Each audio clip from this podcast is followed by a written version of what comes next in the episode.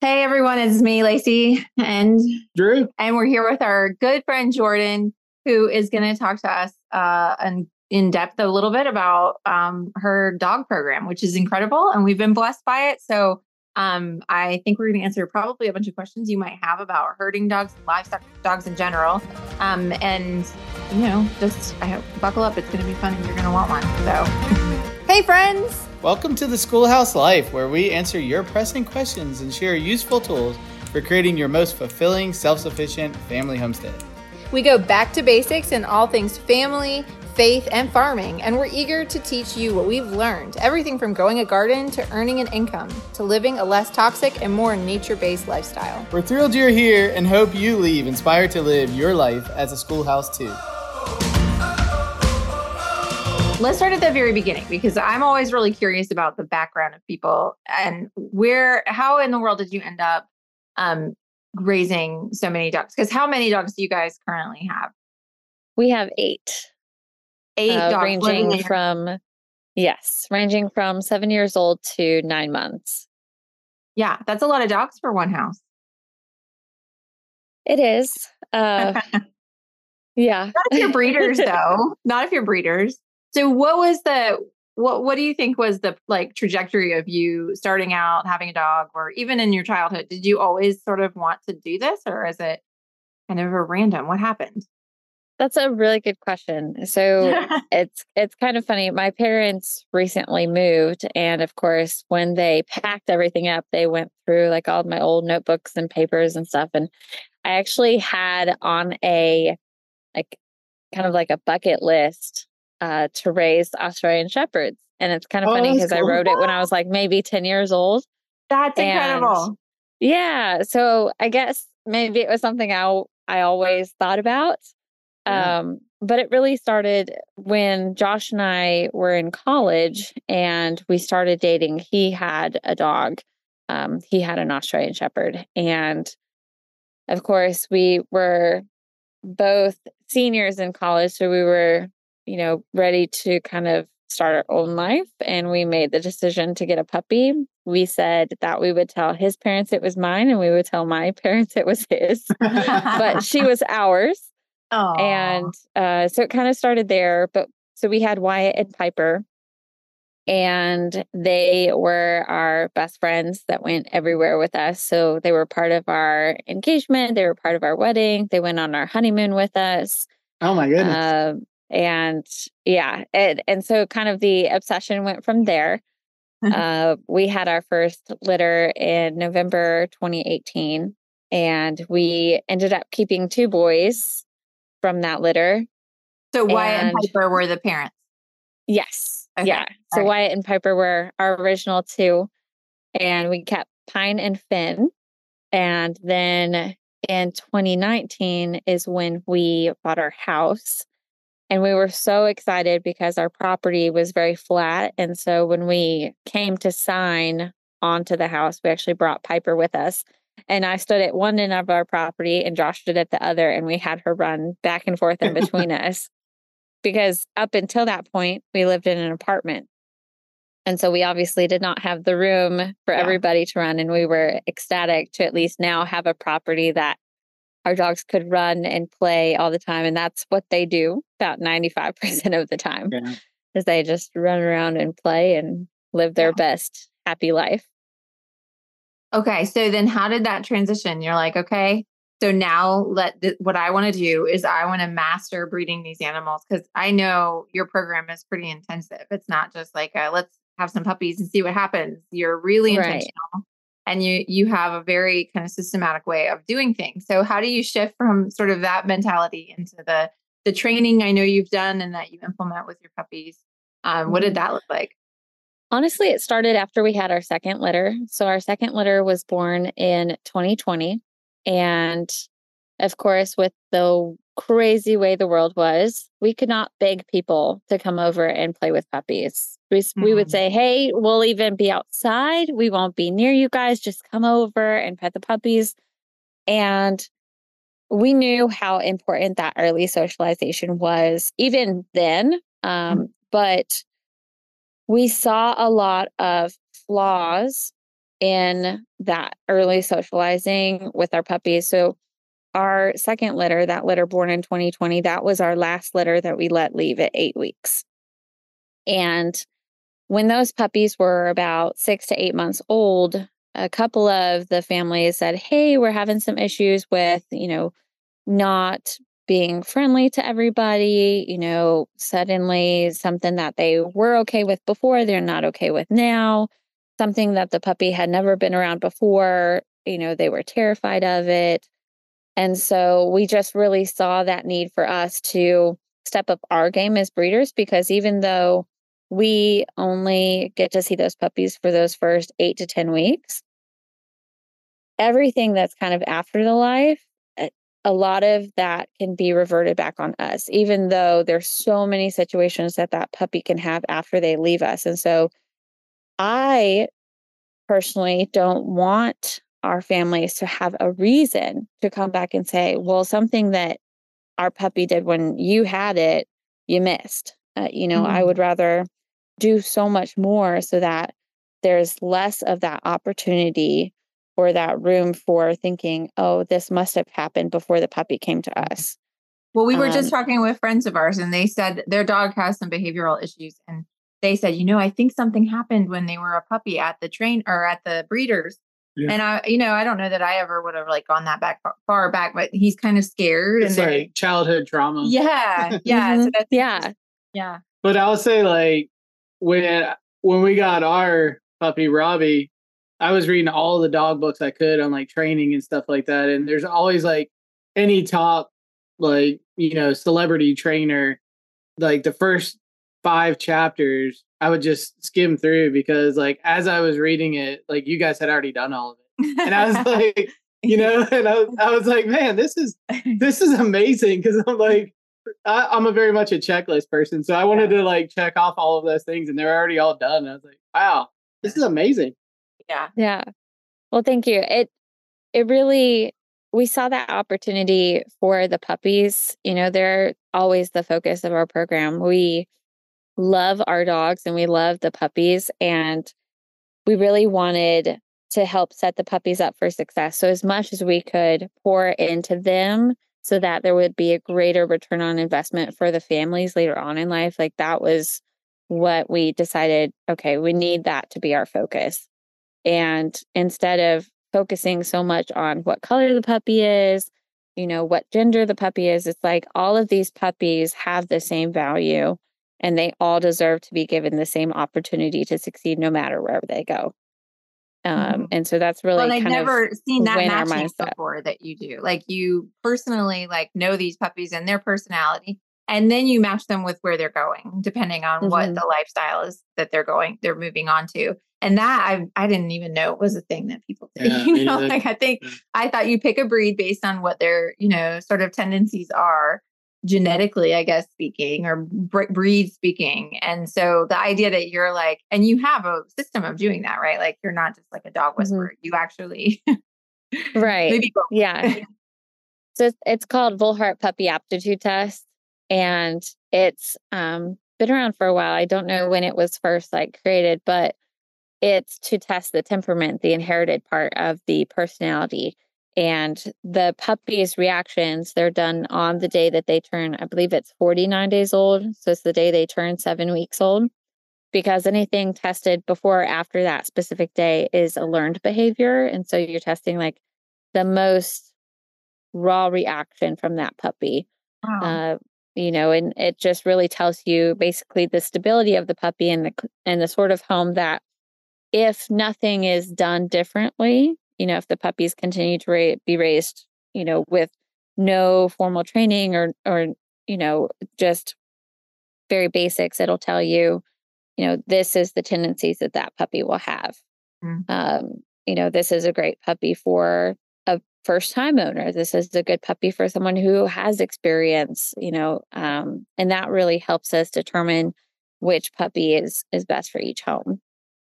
And I know you've you've worked with people who use the animals as service animals, right? And emotional support mm-hmm. animals. And so like in all these variant people with families, people where the child is really the main caretaker, people like us who want a kind of dual purpose family dog, but also really a working dog. Um, Mm-hmm. and what are like, I guess uh, when I, I know that you pressured us to get a dog, which we already wanted to do anyway, but you're like, this dog is perfect for you. This is perfect for you.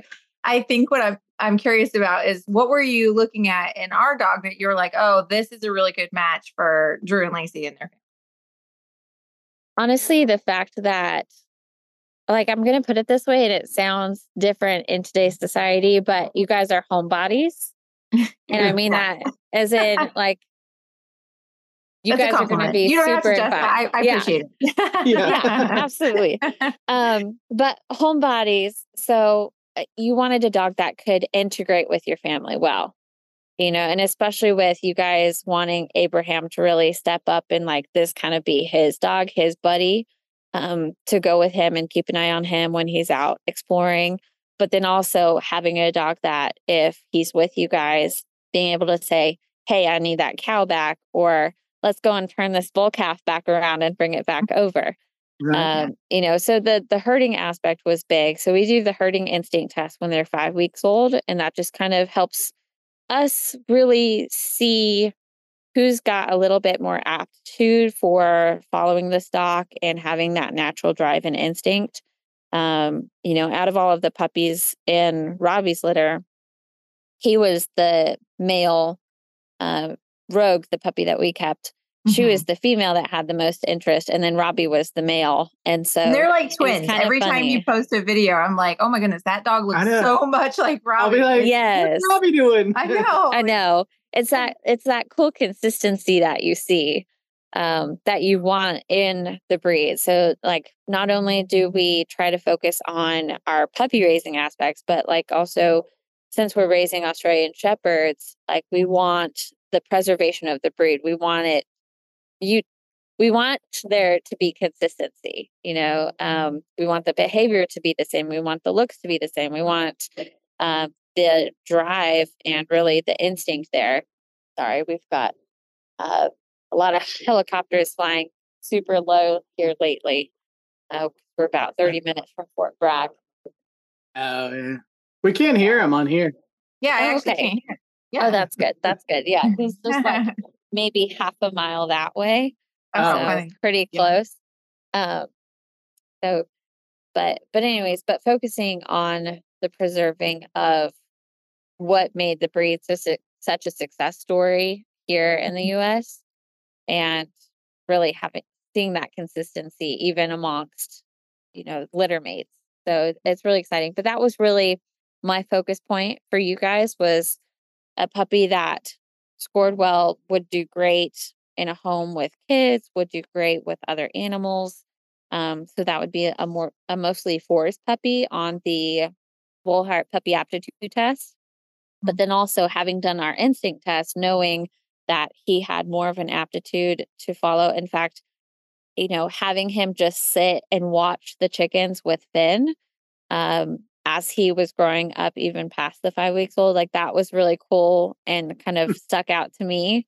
Was hmm, okay, this puppy's already trying to take notes of what we're doing. You know, uh, that that spoke volumes to me of okay, this is a puppy to keep an eye out for for someone who's wanting a dog that's going to work. Uh, that's really Which what he does so well, and he's getting better and better with larger livestock too. And I think if you haven't seen um, before, you should check out um, Jordyn's channel because she's always sharing great videos of her dogs doing some of these things, even on the small homestead, putting the chickens up. And that was actually, I think, one of the turning points for us is we saw you shared a video of putting the chickens up, and we're like, oh my gosh, that's a life. And we, you know, we've had sheep for years, and we've talked about this a little bit um, on the podcast, but that we, you know, don't have the sheep currently, and we aim. Uh, my aim is to get them again, but not until we have an animal that can do the herding because human herding of really, really uh, sort of wild sheep, which is our goal, is to have these sort of wild Yeah. sheep, um, is not fun. It Yeah. doesn't bring out the best in humans to to perform that act. so I think it's been interesting to me too, like watching Robbie, like learning. I didn't like. It's been like you read the herding books and like they're helpful, but Mm. at the same time, I think like actually just being with the dog and like building that trust and relationship with the dog. Like a lot of times now, he he will like I can say fence, and he goes to the other side of the poly wire and make sure nobody comes across. But Mhm. in some days, like this morning, I was like, Robbie, come on. And he just sat there and he was like, No, I'm gonna just watch the cows today. So it's like seeing him like thinking and still learning is it's a it's interesting to see like the progression. Because for a while he was like I remember texting with you, like he was terrified to even come in with the cows. Yeah. And now he's like he's he's not hesitant to come in with them and he's like learning how to move them and um yeah it's it's really an interesting transgression confidence. Yeah. And I think not just confidence in his abilities, but confidence in like communication with all of us. Because it's different with each of us, right? It's not the same. He doesn't communicate with Abraham the same way he does with Drew or with me or, you know, Mhm. Um, but one thing I noticed the other day that was so shocking is that Drew took two of the kids and ran to the grocery store. And when he was leaving, normally Robbie wants to, you know, whoever's going down the driveway, he goes with them. Um, and Drew turned around, he looked at him and said, Stay. And Robbie just stood there. And he stood there until they came back from the grocery store. I mean, it was incredible. I don't know if he actually That's did, cool. but but yeah, he was in the same Yeah. spot i'm i'm suspicious of if he, he actually probably went somewhere else for a while. But um, but he, the fact that he stayed was really huge because for the past like week or so, he really is just chasing every car down the driveway that has any of us in it. He doesn't care about other people leaving. but he's not chasing we- that car he just wants to be with us Yeah, yeah. He's just Yeah. going. So anyway, um, Yeah. yeah. it's just been really impressive. And now, like today, I walked down the driveway and I turned around and he was going to come with me, and I said, "No, Robbie, stay," and he did. And that was the first time he, I've successfully gotten him to sort Yeah. of obey that command. Yeah. So that was a big deal. it's It's- cool for for them to use it in like real life i had um the last week the fence was off for some reason you know we must have just forgot to turn it back on and so one of the sheep had gone outside of our perimeter fence which is just five strands and i was like oh shoot what am i going to do well rogue was right beside me of course and so i i put my foot on the fence and i said okay rogue go out and so she went through the fence and I said, Go get that sheep. And I pointed because she's like looking around and she saw him and she took him and she ran him halfway down the property and turned him back and got him back in through the fence Wow. and then came back through the fence. And it's crazy, but I've been dwelling on this more, especially this past week after we went to HOA and did the herding demos. Mm. Having herding dogs that are capable of doing the job, I'm not scared or worried now if there's an animal out because I know that I have a dog that's capable of of getting the job done. You know, Mhm. whether they're outside of the perimeter fence or they're just outside of like their enclosure fence, I'm like, okay, it's okay. I have a dog that can do this. Whereas I know when we first started homesteading, I would be like, Yeah. Panic. Yeah. Rogue? Oh my gosh. what are we yeah, gonna do? absolutely. Yeah.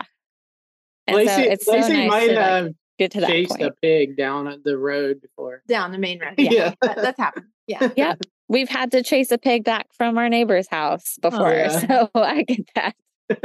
but it's nice now to have the confidence and have the dogs that it's like, okay, they know what they're doing. And we have enough communication that if I ask them, you go get that sheep, I don't care what you have to do to get them back in. You know, I could not have done it in five seconds like she Right. did. Would Right. not have Well, worked.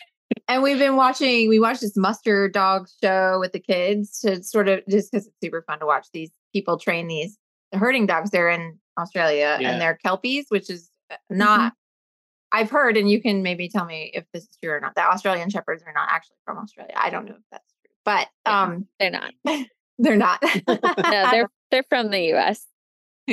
Um, but the the kelpies, the way that they work, is so much less of a harsh impact on the animals, and they're using them on, of course, on these like property, these ranches that have millions of acres and thousands of head of cattle or whatever livestock they have.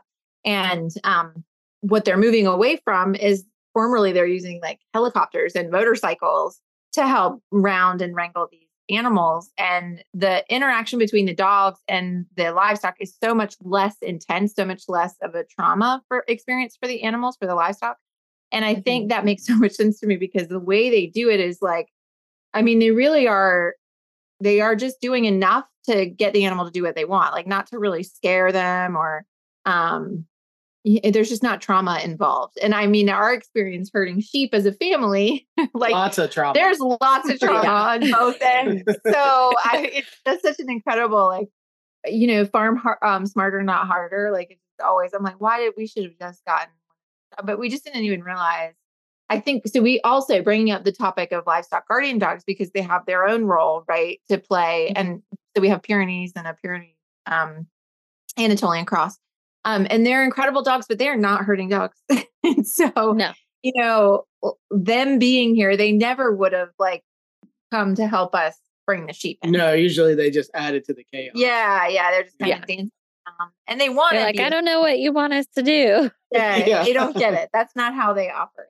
So it's just so fascinating to me to watch how those instincts come out, but um, but also the well behavedness of the animal that we got from you guys has been incredible because you know you see people get dogs all the time and they're like, oh man, it took me weeks to potty train. It took me weeks to keep them from eating shoes. It took me weeks to keep 'em- me it from eat, chewing on all the furniture. And we have not had that experience at all. Um, and I was actually really really terrified about that. And I don't know if that has to do with you or the breed or what, but um, I feel like it was you. Well, thank you. It it is a lot of work to get to that point, but Mhm. we have just found it it's so worth it for um for like you guys and for all of our families that get one of our puppies is if we just lay the foundation, like the puppies want to be potty trained. Like that's the thing is it's just opening that door of communication of, oh hey, I don't want to potty in the house. I don't want to potty where I sleep.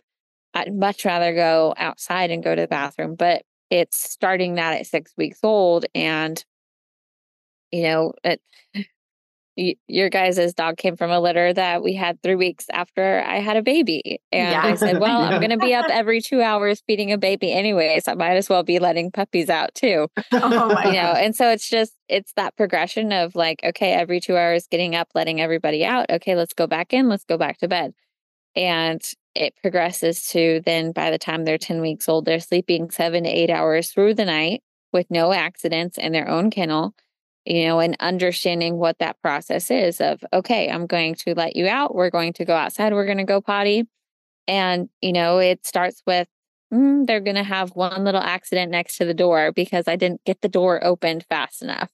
You know, to okay, everybody's going out. We're all doing our business outside. And then it makes it such a seamless transition to where instead of you guys spending months potty training, it's maybe two weeks of having an accident here and an accident there to being fully potty trained by 12 weeks. You know, and so That's that's, exactly the goal is like Yeah. to make it so easy and everybody loves puppies but hates getting a puppy because they always dread the process Yeah. you Yeah. know i man when we got piper she was eight months old and we were still working on potty training Oh, you know it just like and that's the thing is when we went and we picked her up from the breeder like the house smelled like puppy pee you know she peed on the couch beside us as we were there visiting the first time we oh, met her Oh, gosh. and it's Wow. so, it's like we took our knowledge and our experience from that and our knowledge and our experience that we gained from having our second litter of, okay, we need to do more socializing so that the puppies have a better chance to be successful. You know, it's, it's all of those little things that it's like, okay, we can do this. If this is what we want to do and we want to do it the right way and we want to raise better puppies, this is what it's going to take. Yes, it's more work, but there's so much benefit left from it. You know, um, for sure. It's life changing because you know our dog can be with anyone. He can be with any people. He can be with any other dogs even. Um he is not intimidating to other dogs we've noticed and he's not intimidated by them. You know, it's like this Mhm. equal he's comfortable in almost every situation. I can't think of one where he really doesn't do well No, um and that you know having friends and family and and knowing people who have dogs that aren't in that way um i know that it had to do with because i think that's true of all your dogs because i've met a lot of them too and they're all super friendly um and i've met other australian shepherds and you know i mean it's just comparing his demeanor to uh, to those others and you can see like the way he interacts with other dogs he can pick up on are they um like social cues. yeah, exactly. You can watch that he's like watching how they act and interacting in a way that doesn't make them on the offensive. Um, Mhm. even as a puppy, because he's still a puppy and he still really Yeah. just wants to play. So um it's really it's been interesting to watch that. Um, but so I, my question then is how and like maybe do you have some um, resources or tools um, that you recommend to people, um, whether they already have a dog or maybe before picking out a dog, or maybe they're even thinking about breeding dogs? Sort of three separate whole questions. But um, what are some of your favorite resources, and where, where do you encourage people to to get answers and training on this kind of thing? Yeah. Uh, so the first thing I'm going to do a little self promotion because do I do have a couple YouTube videos. uh, so, our YouTube channel, I do have a few videos. I have one that's called What to Expect When You're Expecting, Puppy Edition, um, where I just kind of, it's a longer, like talking video, but it, I just kind of talk about like how to really set the puppy up for success when bringing home a new puppy mm-hmm. and proper interaction with the puppy. You know, a lot of the times we, think it's cute for them to chew on us and we think it's cute for them to bark and jump up and it's like we so quickly forget that that puppy is going to turn into an adult dog and that behavior is not so fun when they're an adult dog and those right. teeth are mm. bigger and they bite harder and they can they're heavier and so that jumping up weight and that barking is not so cute anymore Mm-hmm. And so it just kind of goes over that a little bit. So our, our YouTube channel is just Working Aussies Homestead. And uh, another good resource, especially for breeding. Uh, so we do a combination of what's called puppy culture. And then we also use Avidog. Now, Avidog is only available, I think, through Good Dog now. There's a website, gooddog.com. Mm-hmm. And uh, once once you're signed up through there, then you have access to all of Avidog's courses. So AvidDog especially includes what we use, which is the early scent introduction. And it's very similar to early neurological stimulation that we use. And that's done the first from day three until day 16 uh, to really help focus on all of the senses that the puppies have during the neonatal phase because their eyes and ears are still closed. And so you're mm-hmm. focusing on their touch and sound, um, sorry, not sound, but uh, their touch and scent sensitivities and focusing on putting them for early uh, neurological stimulation is stimulating those brains to really work a little bit sooner. And it allows them when they're adults to kind of put stressors on a scale rather than just have the fight or flight response.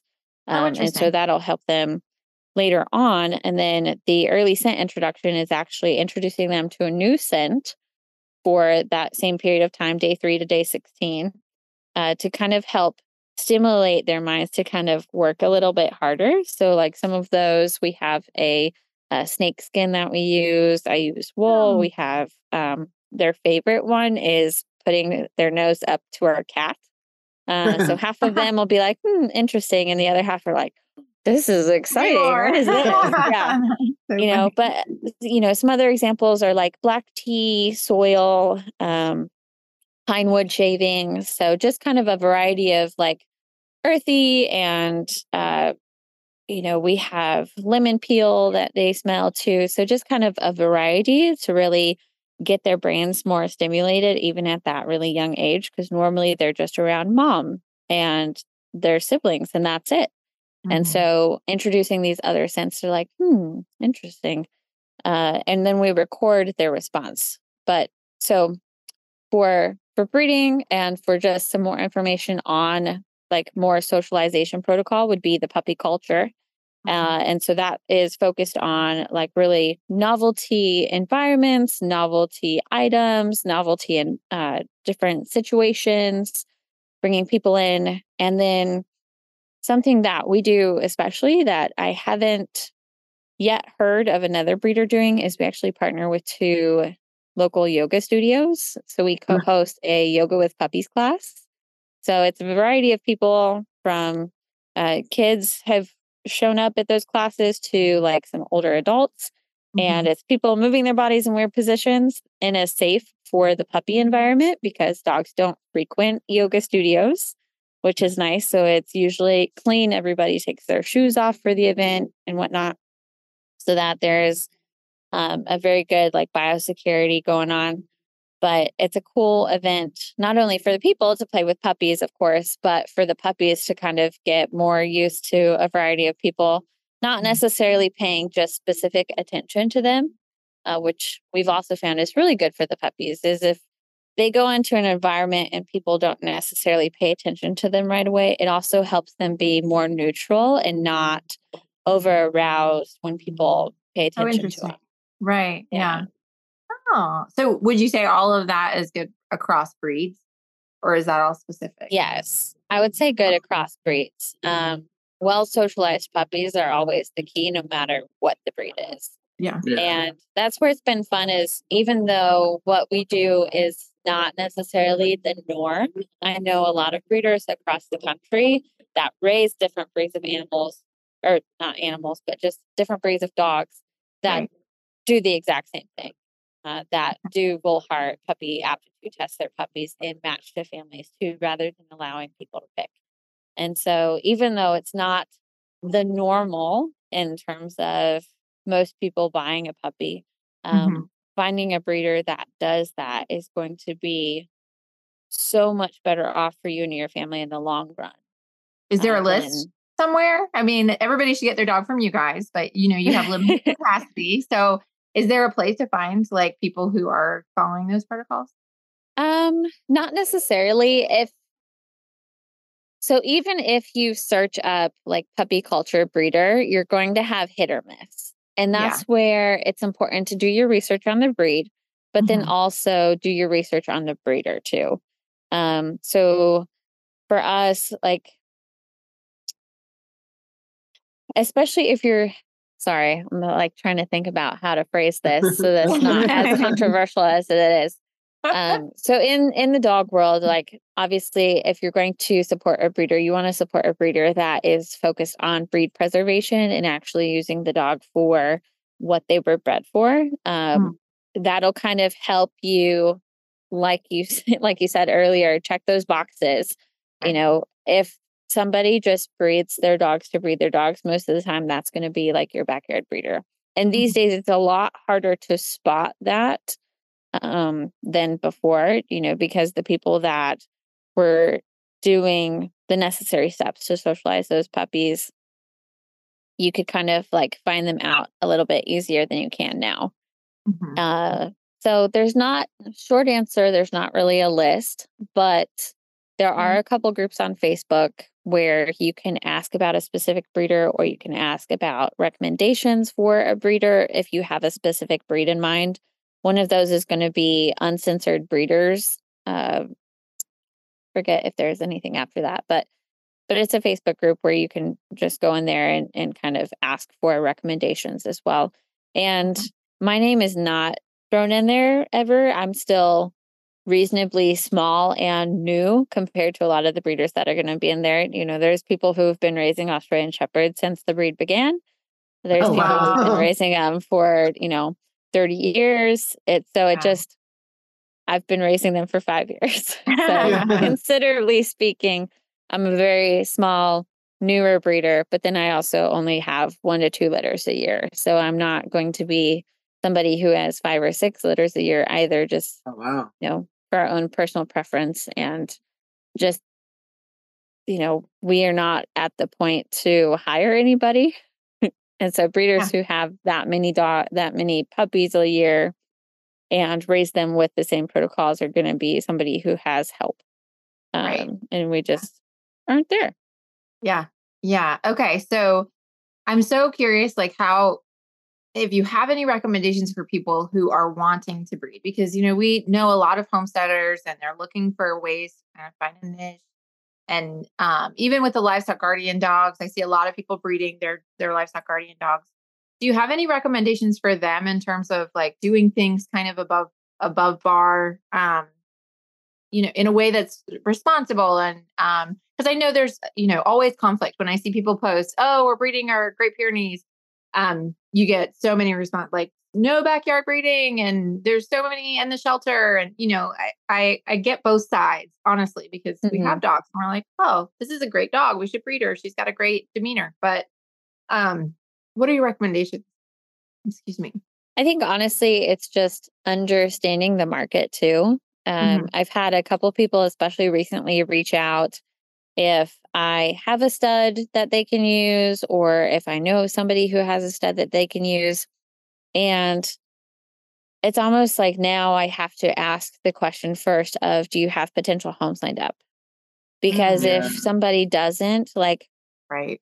the puppy market and i hate to put it this way because it, it you know that's kind of what it is at this point but the puppy market is on a weird wavelength these days you know the only reason i'm going to say this and i might like go back on it later in life but i think that a, a key aspect of us being successful is because we are small and Mhm. because i keep a waiting list right. and we don't breed until the waiting list is full.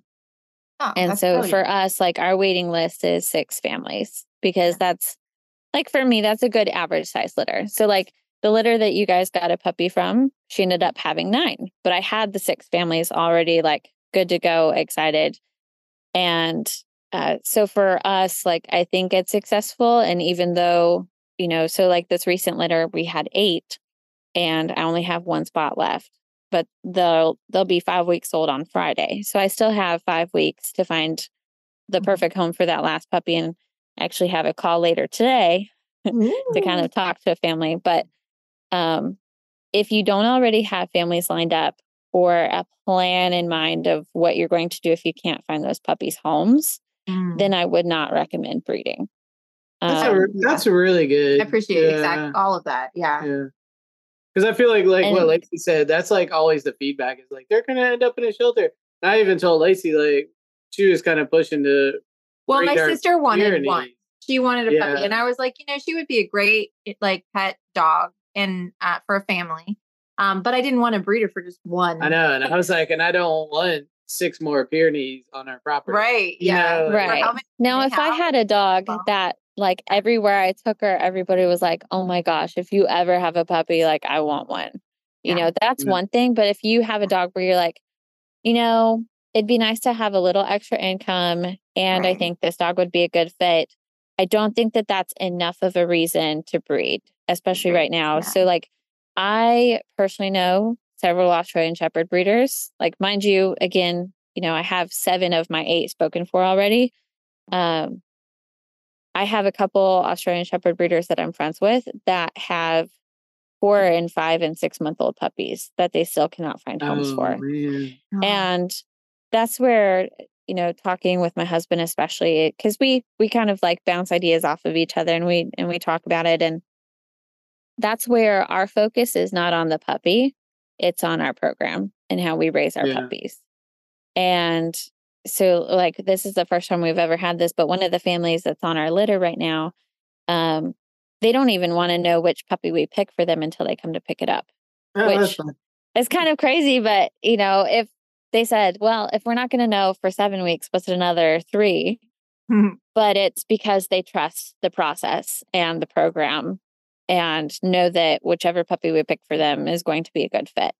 And Mhm. so it's it's really that's that's what I think also kind of sets us apart is rather than talk about, oh my gosh, I have puppies out of this dog that has all of these titles. Like, yes, I title my dogs, but also, you know, I put in so much into the puppies mm. that kind of that's that's where people are like, oh, okay, I want a puppy from you because you do all of these things with them. Not just because, wow, I love that dog. I want a puppy from that litter. Instead, it's, you know, timing is right. And also the, the way that we raise our puppies is what is kind of the sweet spot for us. Well, I didn't even want a dog, but then I talked to you and I was like, but she made me want a dog. and I, the idea of like being matched with this like perfect match was this like, oh, It's yeah, kinda like a- okay. It's kind of like a pound pup. Because you do feel like, yeah, kind of. But what you feel like when you buy a dog, it's sort of like luck of the draw, right? Like you just don't mm-hmm. know for sure what their personality is going to be, and you hope you can train them. But there was just more of a guarantee when I got a dog from you that there was like this was going to be a good fit, and um, and you know, like the additional support that you guys offer, like continuing to like offer for the dog. I mean, that's a huge element too, because you can't, I don't know where else you could go and get a dog that it would come with that kind of um follow up and I know. I don't even Yeah. know. I don't even know where Rutabaga came. If I had to find Yeah. that farm again, yeah, no. Yeah. Yeah. And half the got 'em out of time that I hear too, especially in like Australian Shepherd, like training groups and stuff, is someone's like, oh, well, I have this issue going on. And I tried to reach out to the breeder and they blocked me. And it's like, Oh oh, like of like of all the things, like Yeah. I would feel awful if somebody, you know, blocked me if I had just bought a puppy from them. You know, I just Yeah. Well, even that's you not have the a sign- experience we want. yeah, you have a sign a document that if you ever want to get rid of this dog, then you need to tell me first. Like it's just this really kind of beautiful. Like there's no, yeah, I just it feels like an adoption, like a real true Yeah. adoption. I know we actually um I haven't said anything about this publicly, but we actually like had our first experience with that um just this past month. Um Okay. one of the families he uh lost his job and realized that having Ah. two dogs was not quite what he was hoping for. Mm. And we reached out to a family that had talked to us about our dogs before, but they weren't quite sure yet. And I said, Hey, I think this guy would be a good fit for you. You know, I said, really talk it over, think it over. You know, he's safe, so he's not going anywhere. And one of our other uh, puppy families actually fostered him for a while. And uh, this Sunday, he's actually going to p- be picked up by the new family. But it's one of those where like the stars have just aligned for that but that was our first experience of hey this isn't quite working how i hoped it to and not because of the dog but because of the lifestyle right. Yeah. um and and the whole lots of things changing all at once Right. and yeah. so um but that's eh, you know i know for a fact that he's going to a good home Mhm. um even with it being a new home you know Yeah. and that's where like my heart feels right doing that yeah. Yeah. And I think that's interesting because you know, we have Robbie and I can't imagine not really having him anymore. But I do think that if he needed to get have a different home, he would be fine. Like it wouldn't, you know, it might not be ideal for him and his little heart and mind, but he also would adjust and it would be okay because he's Mhm. so well, I don't know, adjusted. yeah Um, yeah honestly we kind of had a funny conversation about that the other day of okay if something drastic happened and we had to like get rid of all of our dogs Oh yeah. who would transition best you know and it was Oh, like ray absolutely if someone has a ball or sheep for her to herd she's good like it doesn't matter where she goes if someone hilarious. at least has a ball for her she's like okay we're besties now that's so funny. so So, no uh, i I'm understand curious, that I'm curious. This is like kind of a um a selfish question, but so I've noticed like Robbie has like these transitional like um milestones in his age, and we're coming up on like what like almost 11 months now. What do you think like the next challenges with like behavior or learning or like where what should we be looking for next? Hmm. So usually between 12 months and 16 months, you have another fear period. Uh, And it could just be something super slight.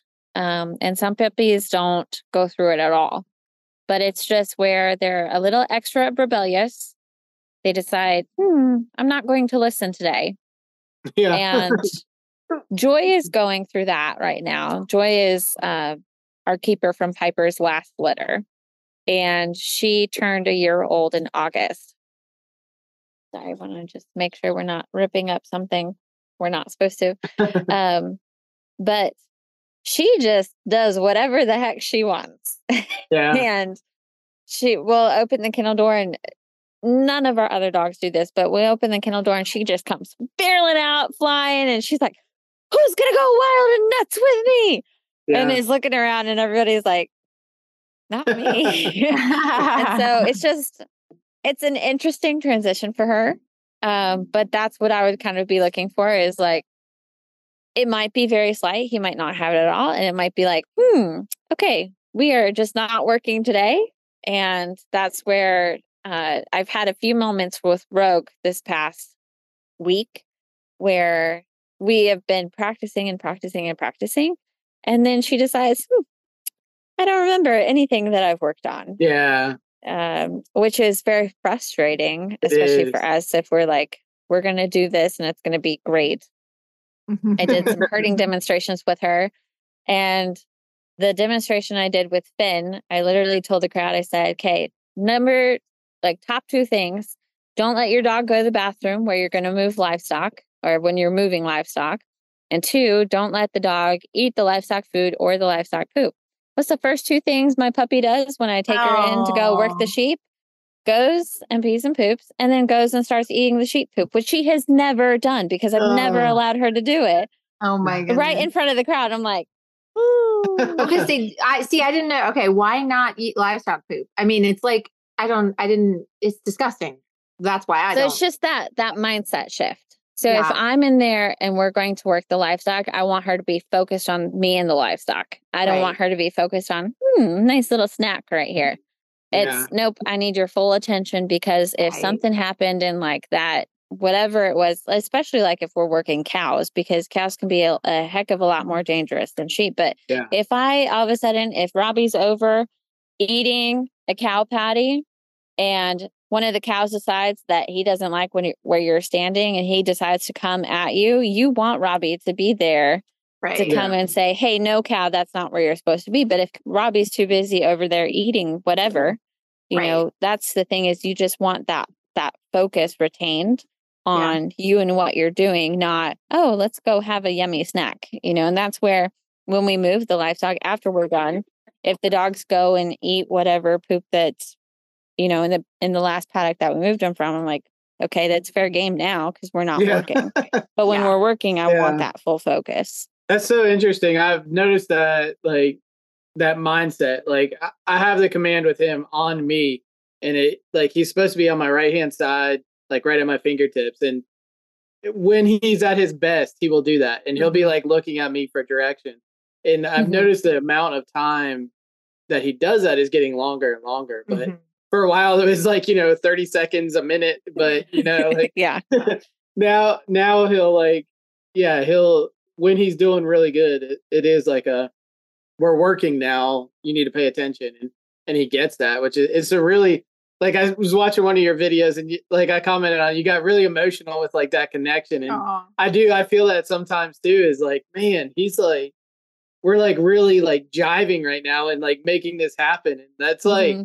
I don't know it's there's not another animal in farming that I feel like you get that with so it's mm-hmm. it's a really cool connection mm-hmm. I don't yeah there's another way to do that with an animal maybe horses out, I would say horse people oh maybe I, I, will point out that um, Drew was not really 100% on board with getting the dog. I, I was not. There was a good amount of coercion, but I did see this coming for the record. I was not on board with the dog. And no, I'm I know. still not sure I'm on board. Yeah, we're like, I think we can move out now. yeah. When you're when you're laying it on the couch and he lets a fart out, oh and God. it's like, what? Oh, he's he can smell so well. He plays with the other dogs too. So I mean, he and our other dogs smell terrible. They're outside all the time.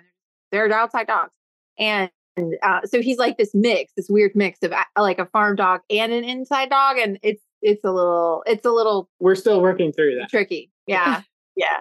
And also, Abraham and him play so much that Abraham smells like him. So yeah, yeah we're trying to figure that out too and it's tough. We, but, call, we um, call Abraham and Robbie our dogs now. Yeah, like, they're all right, dogs got to sit in the back seat. That's funny. Well, I did want to just bring up this one story you shared recently with us about how you had a rabbit situation, and I can't even remember what the situation was. And maybe I don't know if you want to share this or not, but you had this situation, um, and you were able to. You didn't have the ability to like grab something and take care of the animal in the moment that you needed to and the dog was right there and the dog did it so i don't know if you want to share that story but yeah. i just think it's I mean, like really it's okay important. yeah okay it's okay it's i mean our well it's also right it kind so, of yeah i mean it kind of like shares about like the training aspect with the dogs is like really understanding what i ask of them um yeah. so for those of you listening who don't homestead uh close your ears and for those of you who do homestead, so I had this rabbit. Um, she was my oldest doe, but she was very small. And so I was trying to dispatch her. And I could not get like the dispatch done. And it, you know, if if you homestead at all, you know that you want it as instant as possible. And I just was really struggling. And we were kind of like at that time crunch where it was a lot of trauma for her, is a lot of trauma for me because I'm like, I'm just trying to dislocate here and it's just not happening. And of course, I had the dogs out with me. Um, and so I actually called them over and I set her down and she didn't she didn't go anywhere because again of the trauma that had already been caused. And I told the dogs to get her. And again, it it seems a little like harsh and very primitive to say that to a dog, but I was able to tell them to get her one bite done.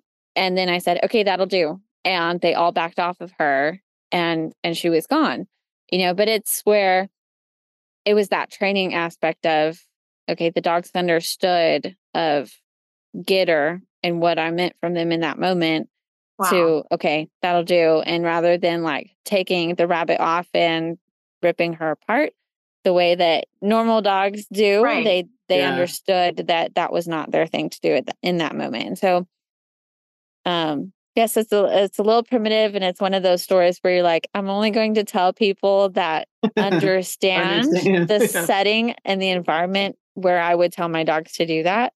Um, but in that moment, I needed it to be instant, yeah. and I was not able to get the job done in that moment. Um, and so it was very helpful to have dogs that that bond that I had grown with them, they could they could understand. I just think it's so clear what the potential is for the relationship between the owner and the dog in that situation. Like that just is, I got a little chills from you t- even the second time I, you told it. Cause it's just, I mean, the idea that you can have like a, um, a companion that's there to support you and help you get your job done. It's just, I don't know. Well, I just feel like Aussies, like their vocabulary, like you literally can almost speak to them. In, that's what Lacy keeps saying. She's like, you can tell them a sentence. Like it's yeah. not like sit and come and stay. It's like go to the kitchen and get me this and come back. yeah. Like that you almost can do that. It's crazy. Yeah. I mean, like I can I can tell, you know, the dogs, hey, we're going to put the sheep in the barn. And I can say it just like that. And I open the gate and the dogs take and put the sheep in the barn. And I'm like, yeah. that's awesome. yeah. You know? but it it's just awesome. that that's the fun part about having dogs that are so smart and pick up so much like not only on our language but our body language too and our facial yeah. expressions you know um that's one thing and we love about the aussies they sense that too like oh, yeah. a lot deeper than just what you're saying it's how yeah yeah how like the energy you're putting out there they know too and mm-hmm. it's it's impressive the kids are the kids keep joking they're going to teach Robbie how to tie Abraham's shoes. I bet you if he had like the Velcro ones, yeah, yeah, figure it out. the, the, joke is he's going to like put his mouth on the shoe and then take it off, and it's going to be tied. That's great. Yeah. Love kids to. and their imaginations too. Yeah, uh, that's anyway. fun but I can see that, like, you know, we're talking about using it on homestead. I can see, you know, I don't know, for some reason, particularly like with like if you had a special needs situation, like how this dog, this breed, um, if they're well trained, could just be so helpful. We do have a friend that has an Aussie, um, meant to be a service dog, but she's become more of a pet, but she can do pretty incredible things for him. Um, and it's just really beautiful to see because I just don't, I don't know, it's just, I've, yeah. it, it's new for me, new for me to see that in real life. So Mm-hmm. Um, yeah. Well, we've gone much longer than we said we were going to. I figured we would, but that's okay. Um, I would love for you to just share any parting words of advice you might have. Um, and then also just um, how can people, if they wanted to get on your wait list, if they um, just want to learn from you, what are the best ways for them to get in contact and kind of follow the journey of you and your dogs along? Absolutely. Well, I did just want to thank you guys for this opportunity. I'm always excited to share more about our dogs, of course, and love um, any opportunity we can do that, you know, whether that's going to different events and offering herding demonstrations or just even attending as vendors to events. uh, you know, it's always interesting the the conversations that are had and then the questions that come up. But you can always reach us at workingaussieshomestead.com. And we have all of our social media links there, but we're also on Facebook, Instagram, and then, of course, YouTube.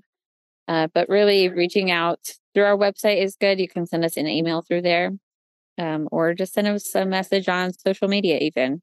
Mm. So I'm excited to always share about this. do a shameless plug for the event coming up where you will probably be doing demos, I'm assuming. Yeah. Yes. Yeah, so absolutely. So we're I know. So we're hosting our own conference uh, in February 2024. It's going to be February 16th and 17th. It's called the Resilient Living Conference. And you can actually purchase tickets through Eventbrite. I have that listed on our website as well. But Drew and Lacy will be speakers and teachers there. So I'm excited to have them. And then also, I'll be talking about herding dogs on the homestead. And then I also have a friend that is going to do the flip side of that and talk about the livestock guardian dog aspect oh, too. So I'm really excited about that event. Um, but again, it'll be in February and a fun event to plan for because it'll be in the slow season and um, hopefully more homesteaders can come to it. Yeah, and there's a dinner and everything. I'm really looking forward to it. It's going to be great. It's a yes. good time. Yeah, there's nothing else going on. So just come and let's hang out. yeah, absolutely. Um, absolutely. Um, very cool. Well, Jordyn, it's been lovely as always. We were fortunate to have you in our lives, in our inner circle, we get to talk and, and hang with you pretty regularly um, and hold your puppies and your babies. And actually, before we go, can we see some of the puppies? yeah, of course. Of course, they're actually at my feet. Yay! If you're listening, you can't see, but you can hear them, and um, you can always go to YouTube oh. and see them. Oh, oh my gosh! Oh my! It's so, crazy how different they look when they're babies from adult. Mm-hmm. They look like little bears. Yep. See how many more can I grab? I know. Come here. Oh, let's see, and we'll get one more. Come here. It's all right oh, look at it. Okay, I don't know if it's a him or her. The one on the far right is my far right is adorable. Oh my gosh, I, they all are, but love the spots. Awesome. Okay. Well, you heard her. Well, might be gone today. She just have one puppy left in this litter, but just get on the list and then start learning about these incredible dogs and what they can do for your for your home and homestead um, from Jordyn and Josh, even before maybe get your puppy. But um, it's been an honor and so much fun. We'll talk soon. Absolutely. Thank you.